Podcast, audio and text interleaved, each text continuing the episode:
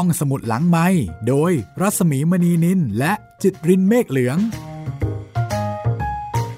สวัสดีค่ะ ต้อนรับคุณฟังเข้าสู่ห้องสมุดหลังไม้นะคะ กลับมาเจอกันแล้วก็กลับมาฟังกันกับเรื่องราวดีๆ ที่คุณรอคอยค่ะ จากหนังสือสยามคือบ้านของเราวันนี้เป็นตอนที่ 11 แล้วนะคะ ติดตามชีวิตของเอ็ดนาบรูเนอร์บาลีมิชชันนารีสาว ชาวอเมริกัน ที่มาทำงานในสยาม มหานครตะวันออกในแผ่นดินของพระเจ้าอยู่หัวจุฬาลงกรณ์ล้นเกล้ารัชกาลที่ 5 ของเราค่ะ หนังสือเล่มนี้รวบรวมจากบันทึกของเธอ ที่ลูกสาวมาเจอในภายหลัง แล้วก็ทำการรวบรวมเขียนขึ้น เพื่อให้เป็นหนังสือที่สมบูรณ์ยิ่งขึ้นนะคะแล้วก็กลายเป็นหนังสือที่ทรงคุณค่าค่ะ เพราะว่านอกจากบันทึกเรื่องราวครอบครัว ยังเป็นการบันทึกประวัติศาสตร์สังคม ผู้คน แล้วก็วิถีชีวิต ในสมัยรัชกาลที่ 5 ด้วยนะคะเหมือนกับเป็นกล้องถ่ายรูปที่ถ่ายด้วยตัวอักษร แต่ว่าในหนังสือนี้ก็มีรูปนะคะ เพราะว่ามิสเอ็ดนาบรูเนอร์ในขณะนั้นเนี่ย เธอเอากล้องถ่ายรูปมา มาที่กรุงเทพด้วย แล้วเธอก็บันทึกภาพทั้งผู้คนแล้วก็สถานที่เอาไว้ ถือเป็นหลักฐานทางประวัติศาสตร์ที่ น่าสนใจทีเดียวค่ะ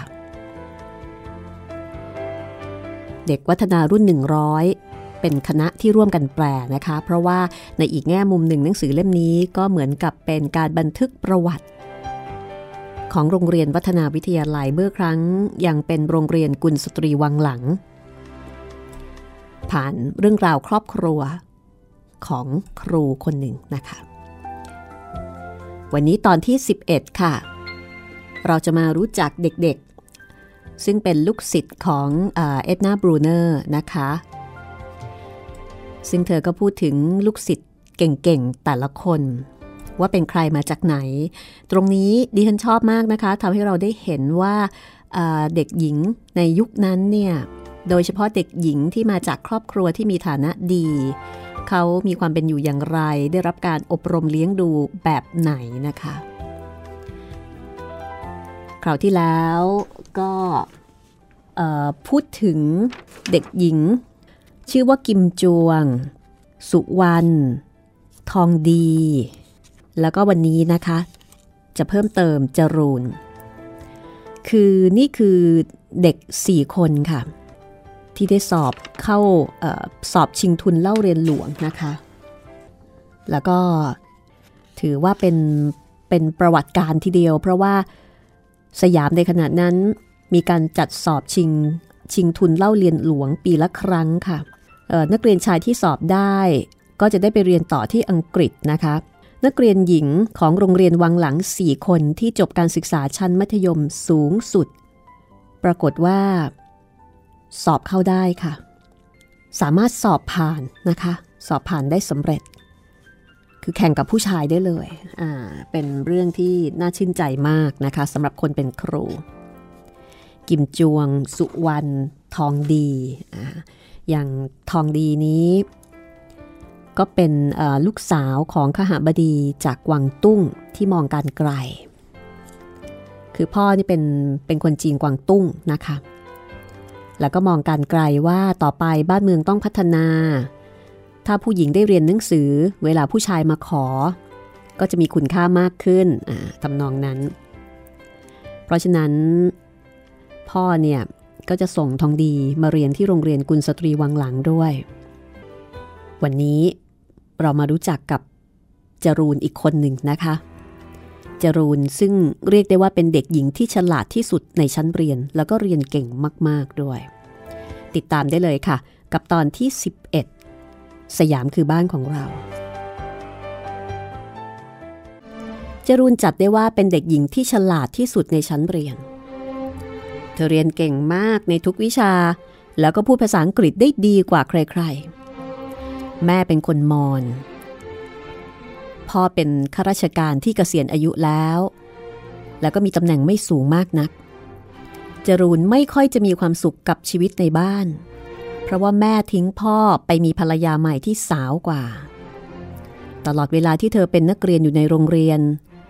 พ่อของเธอไม่อนุญาตให้เธอเป็นคริสเตียนอย่างเด็ดขาดจจรูนมาสอนที่วังหลังเมื่อเรียนจบ เช่นเดียวกับกิมจวง แล้วก็สุวรรณ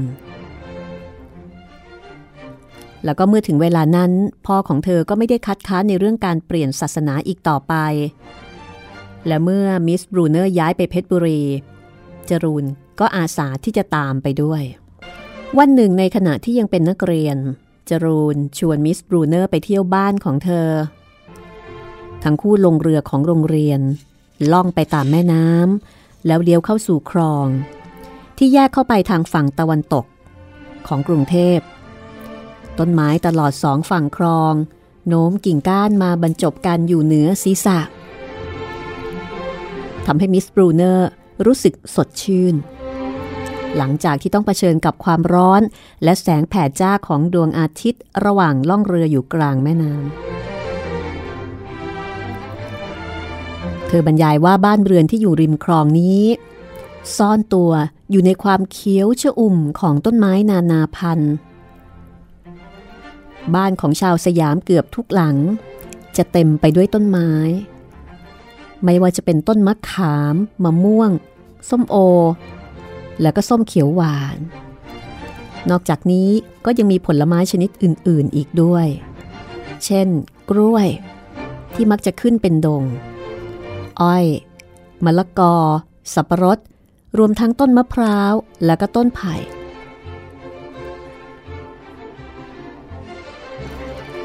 ตลอดเส้นทาง ทั้งคู่ก็ผ่านบ้านหลายต่อหลายหลัง ซึ่งเป็นบ้านทรงไทยสร้างด้วยไม้สัก หลังคามุงจากแล้วก็มีหน้าจั่วแหลม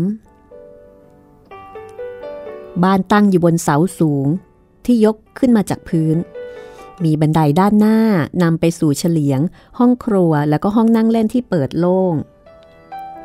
ลึกเข้าไปด้านหลังจะเป็นห้องนอน ซึ่งอยู่ด้านในสุด เพราะถือว่าเป็นที่โรโหฐานส่วนตัว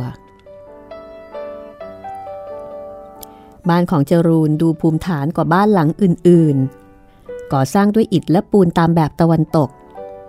แต่ตอนนี้เก่าแก่สุดโทมเพราะขาดการทนุบำรุง พ่อของเธอออกมาต้อนรับในเครื่องแต่งกายที่เรียบร้อย คือ นุ่งจงกระเบน อันนี้ถือว่าเรียบร้อย เพราะว่าปกติเวลาอยู่กับบ้าน ผู้ชายชาวสยามมักจะแต่งตัวตามสบายด้วยการนุ่งสโรงหรือว่าเออไม่ใช่สโรงก็คือเขาเรียกว่าอะไรล่ะสโรงหรือไม่ก็ผ้าเข่าม้าทำนองนั้นน่ะนะคะ คือนุ่งผ้าอ่าไม่ได้เป็นการนุ่งจงกระเบน จงกระเบนนี่คือถือว่าเรียบร้อยแล้ว คนรับใช้ก็เตรียมชาจีน ขนมปังกรอบแล้วก็ผลไม้เอาไว้ให้บนโต๊ะน้ำชา แสดงว่าสมัยนั้นก็มีขนมปังกรอบแล้วนะอ่าเพราะมีฝรั่ง จากนั้นจรูนก็ทำหน้าที่เป็นล่าม ฉันรู้สึกแปลกใจ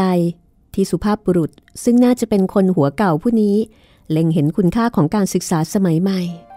นี่ถ้าจรูนมีพี่ชาย เธออาจจะไม่โชคดีได้เล่าเรียนเหมือนกับที่เป็นอยู่นี้ก็ได้ วิธีที่เด็กๆ ชาวสยาม แสดงความเคารพบิดามารดาของพวกเขาทำให้ฉันประทับใจอยู่เสมอ เมื่อเราไปถึงและก่อนที่จะลากลับจรูนคุกเข่าลง ทำความเคารพบิดาแบบชาวสยาม คือยกฝ่ามือขึ้นประกบกัน นิ้วหัวไม่มือจะรดคาง ปลายนิ้วอื่นๆ อยู่เสมอดวงตา และเธอยังก้มศีรษะลงต่ำซึ่งเป็นการแสดงความเคารพมากขึ้นเป็นพิเศษตามฐานะและอายุอีกด้วย นี่คือการไปเยี่ยมบ้านนักเรียนนะคะ 20 ปี หลังจากที่นักเรียนเหล่านี้จบการศึกษา เมื่อตอนที่มิสบรูเนอร์ได้กลับมาที่กรุงเทพอีกครั้ง เด็กๆทั้งสี่คนนี้ก็ได้นัดพบกัน พร้อมด้วยคนอื่นๆอีกสองสามคน แล้วก็เอาอาหารมากินร่วมกัน มีข้าว มีแกงเผ็ด สลัดและเครื่องปรุง ผลไม้แล้วก็ขนม มากินเลี้ยงกันในบ้านที่เธอพำนักอยู่ โดยนั่งพับเพียบบนเสือ่อล้อมรอบผ้าปูโต๊ะที่นำมาปูแผ่กับพื้น และมิสบรูเนอร์ก็ได้ทราบข่าวว่า ท่านหญิงนาฏสิ้นพระชนตั้งแต่ยังทรงพระเยาว์ท่านหญิงนาฏก็เป็นนักเรียนคนหนึ่งนะคะ และชีวิตคู่ของแอนนี่กับข้าราชการระดับสูงผู้หนึ่งได้จบลงอย่างทุกข์ระทม ทั้งทั้งที่เพิ่งจะแต่งงานกันไปได้แค่ไม่กี่เดือน หลังจากคบหาด้วยความคลางแคลงใจมาตลอดเวลาสองปี ภรรยาตามกฎหมายคนก่อนของฝ่ายชาย ได้เข้ามาลงหลักปักฐานอยู่ในบ้านของคนทั้งสอง หลังจากนั้นแอนนี่จึงได้เดินทางไปสิงคโปร์เพื่อเรียนต่อทางด้านพยาบาล และเมื่อเธออาสาไปช่วยดูแลผู้ป่วยอหิวาตกโรคตอนที่เกิดประบาดขึ้นที่นั่น เธอก็ได้พบรัก แล้วก็แต่งงานไปกับชายชาวอังกฤษผู้หนึ่งสิทธิ์เก่าคนหนึ่งก็แต่งงานไปกับเจ้านายเชื้อพระวงศ์ ส่วนอีกหลายคน เป็นภรรยาของข้าราชการระดับสูง และสิทธิ์เก่าเกือบทั้งหมดนี้ ต่างก็ส่งลูกสาวให้มาเรียนที่โรงเรียนแห่งใหม่ คือวัฒนาวิทยาลัย ที่แปลอย่างคร่าวๆ คือการเผยแพร่ความรู้ วัฒนาวิทยาลัยเป็นโรงเรียนที่สืบทอด ต่อมาจากโรงเรียนวังหลังนั่นเอง เพราะเมื่อการเวลาผ่านไป โรงเรียนมีจำนวนนักเรียนเพิ่มมากขึ้น จนสถานที่เดิมคับแคบจึงต้องย้าย ไปสร้างใหม่ บนที่ดินผืนใหญ่ทางทิศตะวันออกของกรุงเทพในชื่อใหม่ดังกล่าว ในหนังสือนี้มีภาพของโรงเรียนวัฒนาวิทยาลัยที่ทุ่งบางกะปิเมื่อสมัยแรกสร้างด้วยนะคะ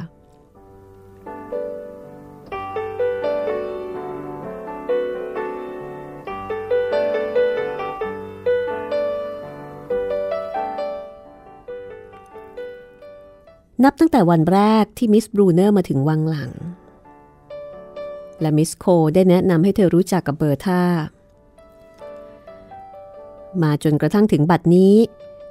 มิสบรูเนอร์ก็ยังรู้สึกงงๆกับท่าทีที่เบอร์ธามีต่อเธอ ด้วยความที่ทั้งคู่ อยู่ในวัยเดียวกัน เธอก็หวังว่าวันหนึ่งจะชนะใจเบอร์ธาได้ น่าจะเป็นเพื่อนกัน แล้วก็น่าที่จะสนิทสนมกันได้ คือกับเบอร์ธาเนี่ยอายุใกล้เคียงกัน ทีนี้มิสบรูเนอร์เนี่ยก็เคยเสนอเบอร์ธาบอกว่าให้เรียกเธอด้วยชื่อต้นก็คือให้เรียกเอ็ดนาเพราะตั้งแต่มาอยู่ที่นี่เนี่ยไม่มีใครเรียกชื่อต้นของเธอ ซึ่งเป็นการแสดงความสนิทสนมเลย แต่ว่าจะเรียกมิสบรูเนอร์อย่างเป็นทางการ ทีนี้ในกรณีของเบอร์ธาเนี่ยรุ่นเดียวกัน พอมิสบรูเนอร์เสนอ แต่เบอร์ธาก็ตัดบทบอกว่าไม่ได้หรอก มิสโคจะไม่มีวันอนุญาตเด็ดขาด จากนั้นความสัมพันธ์ของทั้งคู่ ก็ไม่ค่อยดี คือดูเหมือนว่าทั้งคู่เนี่ย มีความไม่ค่อยถูกชะตากัน มิสบรูเนอร์บันทึกว่าแทนที่จะได้สานสัมพันธ์ฉันเพื่อน กลับกลายเป็นว่า ความเป็นปรปักษ์ ที่เบอร์ท่ามีต่อเธอ นับวันก็จะเพิ่มมากขึ้นเรื่อยๆ ในตอนแรกมิสบรูเนอร์คิดว่าเบอร์ท่าอาจจะไม่พอใจ ที่มิสบรูเนอร์เป็นคนที่คณะมิชชันนารีแต่งตั้งมา และเบอร์ท่าก็มีท่าทีมึนตึงกับเธออยู่ตลอดเวลา และเมื่อมิสบรูเนอร์พยายามจะผูกมิตรด้วยการชวนเธอออกไปเที่ยว ไปเดินเล่นในตอนเย็น หรือว่าไปร่วมงานในโอกาส พิเศษใด ๆ ก็ตามที คือชวนไปไหนก็ไม่ไป แล้วก็ทำท่าเหมือนกับเป็นคนที่เคร่งศาสนา แต่เวลาที่อยู่ท่ามกลางเด็กนักเรียนรุ่นโต เบิร์ท่าก็จะดูสนุกสนานร่าเริงอย่างเต็มที่ เด็กๆชื่นชอบเธอ แล้วก็มักจะมาห้อมล้อมเธออยู่เสมอ ต่อมามิสโคก็ได้เล่าภูมิหลังของเบอร์ท่าให้มิสบรูเนอร์ได้ฟัง ซึ่ง ทำให้มิสบรูเนอร์เนี่ยพอที่จะเข้าใจ แล้วก็ให้อภัยเบอร์ท่าได้บ้าง เรื่องของเรื่องก็คือพ่อกับแม่ของเบอร์ท่าเป็นชาวเยอรมัน แล้วก็ทั้งคู่เนี่ยเสียชีวิตที่กรุงเทพ โดยทิ้งลูกสาวเล็กๆ เอาไว้สองคน แล้วก็มีสุภาพสตรีชาวสกอตคนหนึ่ง ได้รับอุปการะเด็กหญิงคนน้องซึ่งน่ารักกว่า แล้วก็พาเธอไปให้บิดามารดาที่อยู่ในสกอตแลนด์เลี้ยงดู ส่วนมิสโครับอุปการะเบอร์ท่า แล้วก็ส่งเธอไปเข้าโรงเรียนที่อินเดีย แล้วก็วางแผนว่าจะพาเธอไปเรียนต่อในวิทยาลัยแห่งหนึ่งที่สหรัฐอเมริกาเมื่อเธอมีอายุครบ 18 ปี ทีนี้ตอนที่มิสบรูเนอร์มาอยู่ที่โรงเรียนวังหลังได้ประมาณ 3 สัปดาห์ เธอก็เริ่มสังเกตเห็นอะไรบางอย่าง ว่าพวกนักเรียนรุ่นเล็กนับร้อยคน มีท่าทีห่างเหินแล้วก็บึ้งตึงกับเธอ ในขณะที่เด็กนักเรียนรุ่นโต ก็ยังมีท่าทีหมางเมินกับเธออย่างชัดเจน เธอก็งง เอ๊ะ มันเกิดอะไรขึ้น ถ้าไม่มีอะไรบางอย่างผิดที่ตัวเธอ ก็ต้องมีอะไรบางอย่างผิดที่โรงเรียนคำถามว่าทำไมที่ไหนเมื่อไหร่และอย่างไรนะคะ ก็เข้ามาในความคิดของเธอตลอดเวลาที่ว่างจากการทำงาน คือรบกวนจิตใจมากเมื่อเราต้องอยู่ในสังคมที่คนเขามึนตึง แล้วก็มีท่าทีห่างเหินคือมันต้องมีอะไร เธอก็คิดไม่ออก หลายครั้งเธอไม่สามารถจะควบคุมเด็กๆ ในชั้นให้สนใจการเรียนได้ เธอก็จะแกล้งทำเป็นทอดสายตาออกไปไกลๆ อย่างมือลอย หรือหันไปสนใจมองที่แม่น้ำ แล้วเธอก็พบว่าวิธีนี้สามารถทำให้เด็กๆ หันกลับมาตั้งใจเรียนด้วยความยำเกรงได้บ้าง อย่างน้อยก็ชั่วขณะหนึ่ง มิสบรูเนอร์ก็ค่อนข้างเครียดนะคะ ที่ต้องคอยระวังตัวในทุกคำพูดทุกอิริยาบถและก็ต้องพยายามทำตัวให้ดูดีอยู่เสมอ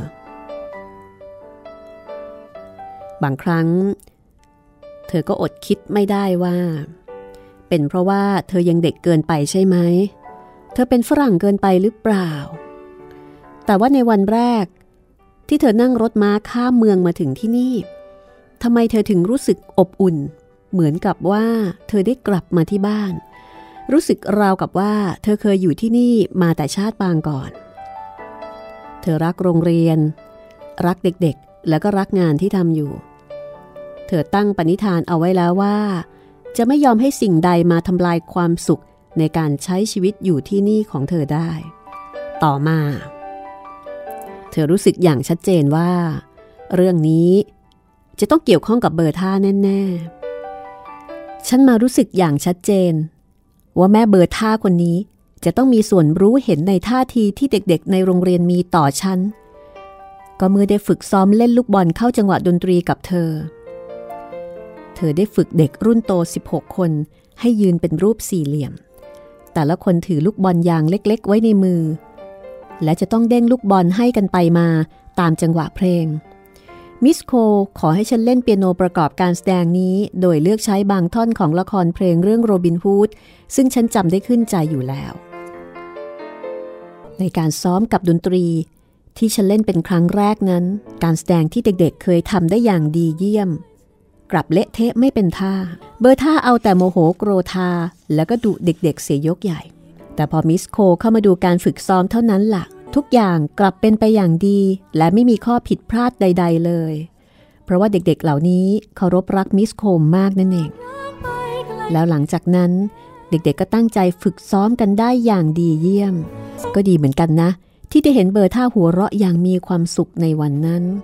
หลังจากนั้นนะคะก็มีเหตุการณ์เล็กๆ ครั้งหนึ่ง ที่ทำให้มิสบรูเนอร์รู้สึกทั้งแปลกใจและทั้งมีกำลังใจขึ้นมาพร้อมๆกัน แล้วก็ต้องพยายามแทบแย่กว่าจะทำความเข้าใจกับมันได้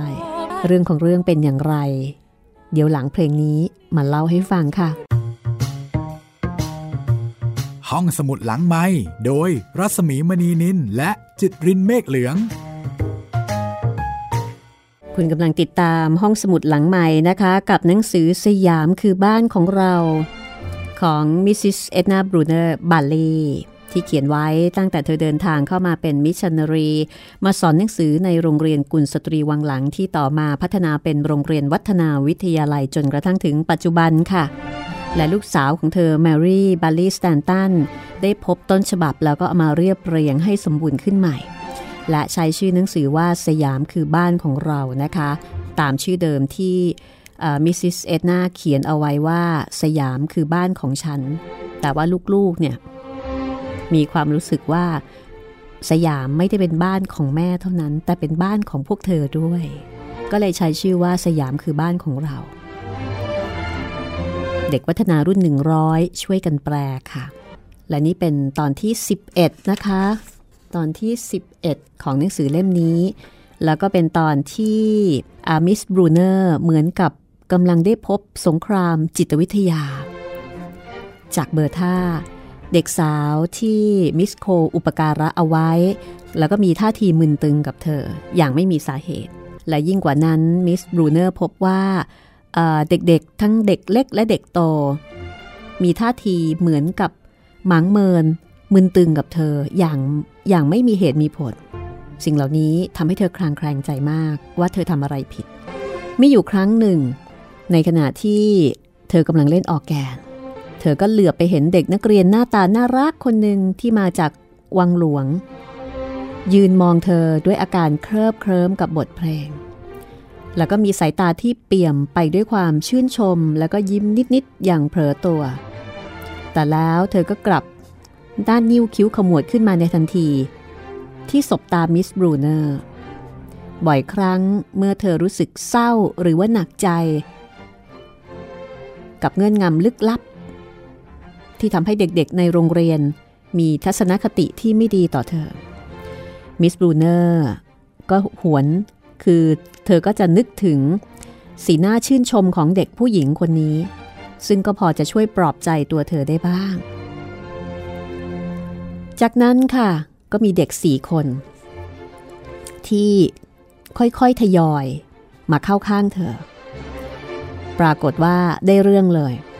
เด็กสี่คนนี้ถูกตัดขาดจากเพื่อนนักเรียนทั้งโรงเรียนโดยสิ้นเชิง เด็กกลุ่มนี้มารวมตัวกัน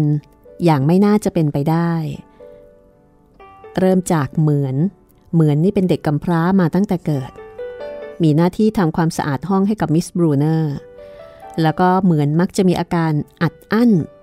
คล้ายๆกับมีความลับคับใจบางอย่าง ท่านหญิงนาฏก็เป็นอีกคนหนึ่งนะคะ ที่อยู่ในกลุ่มนี้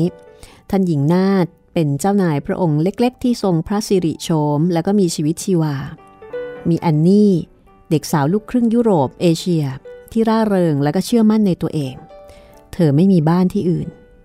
มีที่นี่เท่านั้น และสุดท้ายก็คือแม่แช่ม นักเรียนที่สอบผ่านข้อสอบชิงทุนเล่าเรียนหลวง แล้วก็จะมาเป็นครูที่โรงเรียนวังหลัง ในภาคเรียนหน้าที่กำลังจะมาถึง แม่แช่มนี่เป็นคนที่พูดภาษาอังกฤษได้ดีทีเดียวนะคะ วันหนึ่ง แม่แช่มก็มาบอกกับมิสบรูเนอร์บอกว่าในที่สุด พ่อของเธอ ซึ่งเป็นข้าราชการที่มีตำแหน่งไม่สูงนัก ยอมอนุญาตให้เธอเป็นคริสเตียนได้แล้ว แล้วถึงแม้ว่าแม่แช่มเนี่ยจะรู้ดีว่าทำไมเด็กๆ ในโรงเรียนถึงรวมหัวกันต่อต้านเธอ แต่เธอก็ไม่เคยเปิดเผยมันออกมาเลย ไม่บอก ไม่ปริปากพูดถึงความทุกข์ใจ จากการที่เธอหันมาเป็นมิตรกับมิสบรูเนอร์คือไม่ยอมบอกว่ามันเป็นเพราะอะไรนะคะทำไมเด็กทั้ง เด็กทั้งโรงเรียนนี่มีท่าทีมึนตึงกับมิสบรูเนอร์ แล้วพอสี่คนนี้คือเนี่ยค่ะ เหมือนท่านหญิงนาฏแอนนี่แชมมาอยู่ข้างมิสบรูเนอร์ ไอเด็กสี่คนนี้ก็เลยถูกตัดขาดจากเพื่อนๆเลย แน่นอนว่าก็เป็นความเครียดเป็นความกดดันนะคะ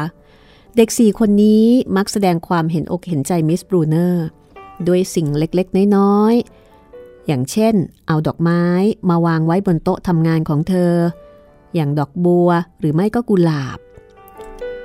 บางทีก็เอามะลิตุ่มๆที่หอมจับใจประมาณหนึ่งกำมือมาวางไว้บนหมอนของเธอ แล้วก็ตอนหลังค่ะ แม่แชมได้ละทิ้งชีวิตที่กรุงเทพ แล้วก็ติดตามมิสบรูเนอร์ไปอยู่ที่หน่วยมิชชันนารีในชนบทอันเงียบเหงาณจังหวัดเพชรบุรี เธอแต่งงานแล้วก็มีครอบครัวใหญ่อยู่ที่นั่น แล้วก็ยังคงเป็นเพื่อนกับมิสบรูเนอร์ตลอดมา ประมาณกลางเดือนมีนาคม มิสโค เตรียมที่จะเดินทางไปสหรัฐอเมริกา เพื่อพาเบอร์ท่าไปเข้าวิทยาลัยที่นั่น ตลอดสัปดาห์นั้น ก็ค่อนข้างจะวุ่นวายโกลาหล มีผู้คนมากมาย หลายระดับชั้น ทั้งที่เป็นคริสเตียนและไม่ได้เป็น รวมทั้งผู้มีอุปการะคุณต่อโรงเรียนหลายต่อหลายรุ่น ต่างนำของขวัญมามอบให้มิสโคตามธรรมเนียมของชาวสยาม ของขวัญหลักๆก็จะได้แก่ไข่ ผลไม้ แล้วก็ขนมหวานนานาชนิด มิสบรูเนอร์รู้สึกอ้างว้างกับการที่จะต้องอยู่ที่นี่ต่อไป โดยไม่มีมิสโคหนึ่งปีเต็มๆ คือจะไปถึงหนึ่งปีเต็มๆ นะคะ ฉันจะคิดถึงเธอมากสักแค่ไหนนะ ฉันคงจะคิดถึงความร่าเริง และอารมณ์ขันของเธอ ในยามที่เธอเล่าเรื่องที่ได้พบเห็นมาในแต่ละวันให้พวกเราฟังที่โต๊ะอาหาร เธอเคยทำให้พวกเราหัวเราะกันท้องคัดท้องแข็งทีเดียว ตอนนั้นเธอเล่าเรื่องคำแก้ตัวของเกริ่น เวลาที่เธอดุเขา ความจริง เธอก็แค่ต่อว่านิดๆหน่อยๆเท่านั้นแหละ เพราะว่าแทบเป็นไปไม่ได้เลย และไม่มีความจำเป็นใด ๆ ทั้งสิ้น ที่เธอจะต้องเกลี้ยกล่อดเอากับใคร ฉันไม่เคยได้ยินเธอขึ้นเสียงกับใครเลยจริง ๆ ฉันคงจะคิดถึงคำแนะนำของเธอในเรื่องการจับจ่ายซื้อของ อย่างเช่น ตอนที่ฉันคิดจะซื้อผ้านุ่งแสนสวยสีเขียวสลับทองผืนหนึ่งมาตัดเป็นชุด เธอสอนฉันว่าผ้านุ่งใช้ได้กับส่วนล่างของร่างกายเท่านั้น และไม่เหมาะที่จะนำมาตัดเป็นเสื้อกระโปรงทั้งชุด นอกจากนี้ ฉันยังรู้สึกขอบคุณเสมอ ที่เธอมักจะพาฉันไปด้วย เวลาเธอออกไปเยี่ยมเยียนข้าราชการชั้นสูงที่บ้าน หรือเข้าไปในวังของเจ้านายบางพระองค์ ที่มีพระธิดาเรียนอยู่ที่โรงเรียนวังหลัง ฉันเฝ้าสงสัยอยู่ตลอดเวลา ว่าโรงเรียนวังหลังจะเป็นเช่นไร หากปราศจากเธอ ฉันคงจะต้องคิดถึงเธอมากที่สุดในเวลารับประทานอาหาร ซึ่งตามปกติแล้วเราแทบจะไม่ได้เห็นเธอนั่งเงียบๆเลย แต่จะพูดคุยและกระตุ้นพวกเราให้สนุกสนานกันอยู่เสมอ หากจะมีสักครั้งที่เธออาจรู้สึกเหน็ดเหนื่อย หรืออ่อนล้าไปบ้าง เราไม่มีวันที่จะได้ยินเธอยอมรับมันออกมาตรงๆ ในบางครั้งบางคราวที่เธอมีเรื่องเหนื่อยใจ เธอจะแกล้งทำเป็นกระเซ้าเย้าแย่ตำหนิตัวเอง หรือไม่ก็พูดน้อยลง หรือพูดด้วยน้ำเสียงของคนปรงชีวิต อย่างเช่นครั้งหนึ่ง จู่ๆ เธอก็ถามขึ้นมาอย่างไม่ได้เจาะจงจะให้ใครตอบว่าศรัทธาคืออะไรหรือ บางครั้ง เธอจะหัวเราะขำกับตลกร้ายของตัวเอง และเมื่อมีคนเห็นด้วยในสิ่งที่เธอพูด สีหน้าของเธอก็จะฉายแววแห่งความสุขออกมาอย่างเห็นได้ชัด ข้อเขียนตอนนี้นะคะ สะท้อนให้เห็นถึงความเป็นมิสโค หรือว่าแหม่มโคของชาวสยามได้เป็นอย่างดีค่ะ ซึ่งมิสบรูเนอร์ ก็ได้บรรยายความเป็นมิสโคบอกว่าเป็นคนที่น่ารัก เป็นคนเก่ง เป็นคนดี เป็นคนที่มีไหวพริบ มีมนุษยสัมพันธ์ดีนะคะมิสโคไม่เคยตำหนิติเตียนความผิดพลาด หรือว่าความล้มเหลวของใคร ไม่ว่าจะเป็นเพื่อนชาวสยามหรือว่าเป็นลูกครึ่งยุโรปเอเชีย เธอจะช่วยแก้แทนให้ทุกคน เสมือนกับเป็นนางฟ้าเลยทีเดียว มิสโคเป็นคนที่ฉลาดมาก ความมีไหวพริบของเธอช่วยพลิกสถานการณ์ให้ดีขึ้นในหลายต่อหลายครั้ง และบางครั้ง เวลาที่พวกมิชชันนารี มีการวิพากษ์วิจารณ์งาน หรือว่าเรื่องที่เกี่ยวกับการเผยแพร่ศาสนา มิสโคก็จะตอบโต้คำวิพากษ์วิจารณ์เหล่านี้อย่างสุภาพแต่เฉียบคม คือไม่หักหาน แต่เฉียบคมแล้วก็ไม่ตอบโต้ตรงๆ ผู้คนก็ชอบเข้ามาหามิสโค เพื่อขอคำแนะนำขอกำลังใจขอความช่วยเหลือ แล้วเธอก็จะช่วยเหลือทุกๆคนที่มีเรื่องเดือดร้อน เธอจะช่วยเหลือราวกับว่า เรื่องทุกร้อนของทุกๆ คนเป็นเรื่องสำคัญที่สุดในโลกและไม่มีภารกิจอื่นใดอีกแล้ว ที่เธอจะต้องทำนอกจากเรื่องนั้นเรื่องเดียว ทุกคนก็วางใจในความซื่อสัตย์มั่นคงของมิสโค ซึ่งมิสบรูเนอร์ก็บอกว่า ความดีข้อนี้นี่เอง เป็นเคล็ดลับที่ทำให้มิสโคได้ครอบครองตำแหน่งที่พิเศษมากในดวงใจของคนทุกคนที่รู้จักกับเธอ ฉันยังนึกสงสัยอีกด้วยว่า เบอร์ท่าจะไปอยู่อย่างไร ในดินแดนแปลกใหม่ ซึ่งทุกสิ่งทุกอย่างแตกต่างจากที่นี่โดยสิ้นเชิง เธอจะปรับตัวได้หรือไม่ เธอจะหามิตรภาพจากใครได้ไหมหนอ ในชีวิตใหม่ของเธอที่นั่น และเช้าวันแรก หลังจากที่มิสโคและเบอร์ธาออกเดินทางไปสหรัฐอเมริกาแล้ว เมื่อมิสบรูเนอร์ลงมารับประทานอาหารเช้า และตลอดวันนั้น ที่เธอดำเนินชีวิตไปตามหน้าที่ พบปะกับครู เด็กรุ่นโตแล้วก็พวกคนรับใช้เหมือนปกติ มิสบรูเนอร์ก็ต้องรู้สึกประหลาดใจ กับบรรยากาศรอบๆตัวที่เปลี่ยนไป วันนี้ไม่เหมือนกับทุกวันที่ผ่านมา ทุกคนยิ้มแย้มแจ่มใส แล้วก็พูดคุยกับเธอมากกว่าเดิมทำให้มิสบรูเนอร์รู้สึกโล่งใจ เหมือนยกภูเขาออกจากอกทีเดียว หลังจากที่เครียดมาตลอดในช่วงที่เบอร์ท่ายังอยู่ หลังอาหารเช้าวันนั้น หลังจากที่มิสบรูเนอร์ยังงงๆกับบรรยากาศที่เปลี่ยนไปในโรงเรียนวังหลัง เธอเดินขึ้นไปชั้นบน เพื่อตรวจตราดูเสื้อผ้าเข้าของในห้องพัก เหมือนเหมือนนี่คือชื่อนะคะ เด็กที่ดูแลห้องให้กับเธอเนี่ย ก็จงใจถ่วงเวลาทำโน่นทำนี่อยู่ตรงนั้น ทั้งๆทที่ไม่มีความจำเป็น แทนที่จะรีบออกไปจากห้องเอเหมือนเหมือนปกตินะคะ แต่ปรากฏว่าไม่เลยทำเป็นทำโน่นทำนี่ เหมือนกับว่ามีอะไรบางอย่างที่อยากจะบอกกับเธอ เหมือนมักชอบถามคำถามมากมาย เป็นภาษาอังกฤษที่ตะกุกตะกักวนไปวนมา บางครั้งก็เป็นคำถามที่ทำให้เธอรู้สึกอึดอัด เธอจึงมักหลีกเลี่ยงที่จะคุยกับเธอหากเป็นไปได้ มิสโคมอบหมายให้เหมือน มาทำงานให้กับมิสบรูเนอร์พร้อมกับคำเตือนว่าเหมือนเป็นเด็กที่มีปัญหาที่สุดในโรงเรียน เหมือนเป็นลูกครึ่งมาเลที่ถูกทิ้งตั้งแต่แบบเบาไม่เคยมีบ้านหรือว่าครอบครัวที่ไหนอีกแล้ว จึงเป็นเด็กที่น่าสงสารมากคนหนึ่ง อย่างไรก็ดี แทนที่เหมือนจะทำตัวเป็นเด็กมีปัญหา เหมือนกลับช่างประจบเอาใจมิสบรูเนอร์ โดยพยายามทำทุกอย่างให้สอดคล้องกับชีวิตของเธอ แม้ว่ามิสบรูเนอร์จะไม่ค่อยเข้าใจในคำเตือนของมิสโคเท่าไหร่นัก ที่บอกว่าอย่าสนับสนุนให้เหมือน แสดงความสนิทสนมหรือความจงรักภักดีให้มากนัก แต่ว่ามิสบรูเนอร์ก็ได้ทำตามที่มิสโคแนะนำมาตลอด ในขณะที่เหมือนเอง ก็เรียนรู้ที่จะไม่ทำตัวจุนจ้าน เธอรอคอยจังหวะ ที่จะได้มีโอกาสแสดงความจงรักภักดี แล้วก็ฉลาดพอที่จะรู้ว่าเธอควรแสดงออกได้มากน้อยแค่ไหน และการที่เหมือนได้มาทำงานใกล้ชิด คือมาดูแลห้องให้กับมิสบรูเนอร์ก็เป็นงานที่ช่วยยกสถานภาพของเธอในโรงเรียนให้ดีขึ้นทำให้เธอมีความสำคัญมากขึ้น มีสิทธิ์ที่จะเข้านอกออกในห้องของแหม่ม แหม่มนี่ก็คือมิสบรูเนอร์นะคะ แล้วก็ยังได้ดูแลข้าวของส่วนตัว แม้แต่ท่านหญิงนาฏก็ยังต้องทรงล้วงความลับทั้งหมดของมิสบรูเนอร์จากเหมือน เหมือนทราบดีว่าเธอควรจะต้องออกไปจากห้องทันทีที่มิสบรูเนอร์เจ้าของห้องเข้ามาในห้อง แต่เธอก็จงใจ ที่จะเช็ดฝุ่นรูปภาพอย่างอ้อยอิ่งอยู่ในนั้น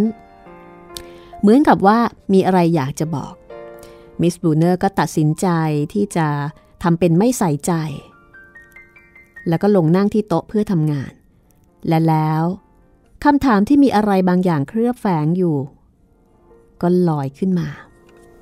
แมมดีใจไหมคะ ที่มิสเบอร์ท่าไปแล้ว ฉันก็ไม่รู้ว่าทำไมจะต้องดีใจด้วยละจ๊ะ เหมือน เอ่อแหม่มชอบมิสเบอร์ท่าไหมคะ ฉันรู้สึกว่า เธอไม่ค่อยชอบฉันนะ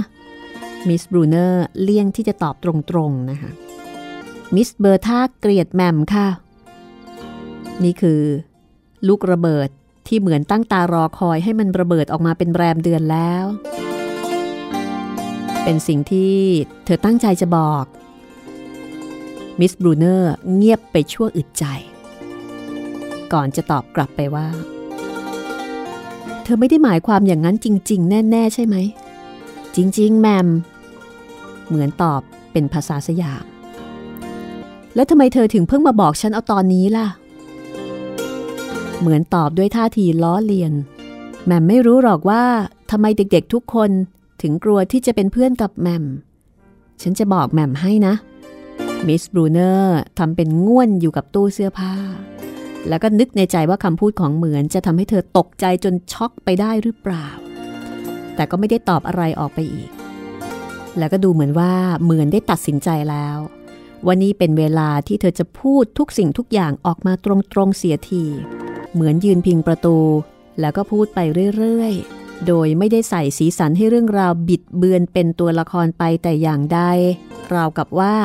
เธอกำลังเล่าถึงความฝันที่น่าอภิรมเหมือนเล่าอะไรให้มิสบรูเนอร์ฟัง ถึงสาเหตุที่เด็กๆ ทั้งโรงเรียน ไม่กล้าจะมาเป็นเพื่อนกับมิสบรูเนอร์ไม่กล้าที่จะดีกับเธอ ไม่กล้าที่จะสนิทกับเธอ ติดตามต่อตอนหน้าตอนที่ 12 ความลับ ของเหมือน และนี่คือหนังสือสยามคือบ้านของเรานะคะ ถ้าต้องการติดต่อกับดิฉันเองกับผู้จัดก็ติดต่อผ่านทาง Facebook ส่วนตัวค่ะ รัศมีมณีนิลนะคะ R A double S A M double E M A N double E N I L หรือว่าค้นจากชื่อภาษาไทยได้เลยนะคะ add friend แล้ว inbox ไปบอกกันด้วยว่ามาจากรายการห้องสมุดหลังไมค์ค่ะ ขอบคุณสำหรับการติดตามรับฟังแล้วพบกันใหม่ตอนหน้าความลับของเหมือน สวัสดีค่ะ ห้องสมุดหลังไม้โดยรัศมีมณีนินและจิตรินเมฆเหลือง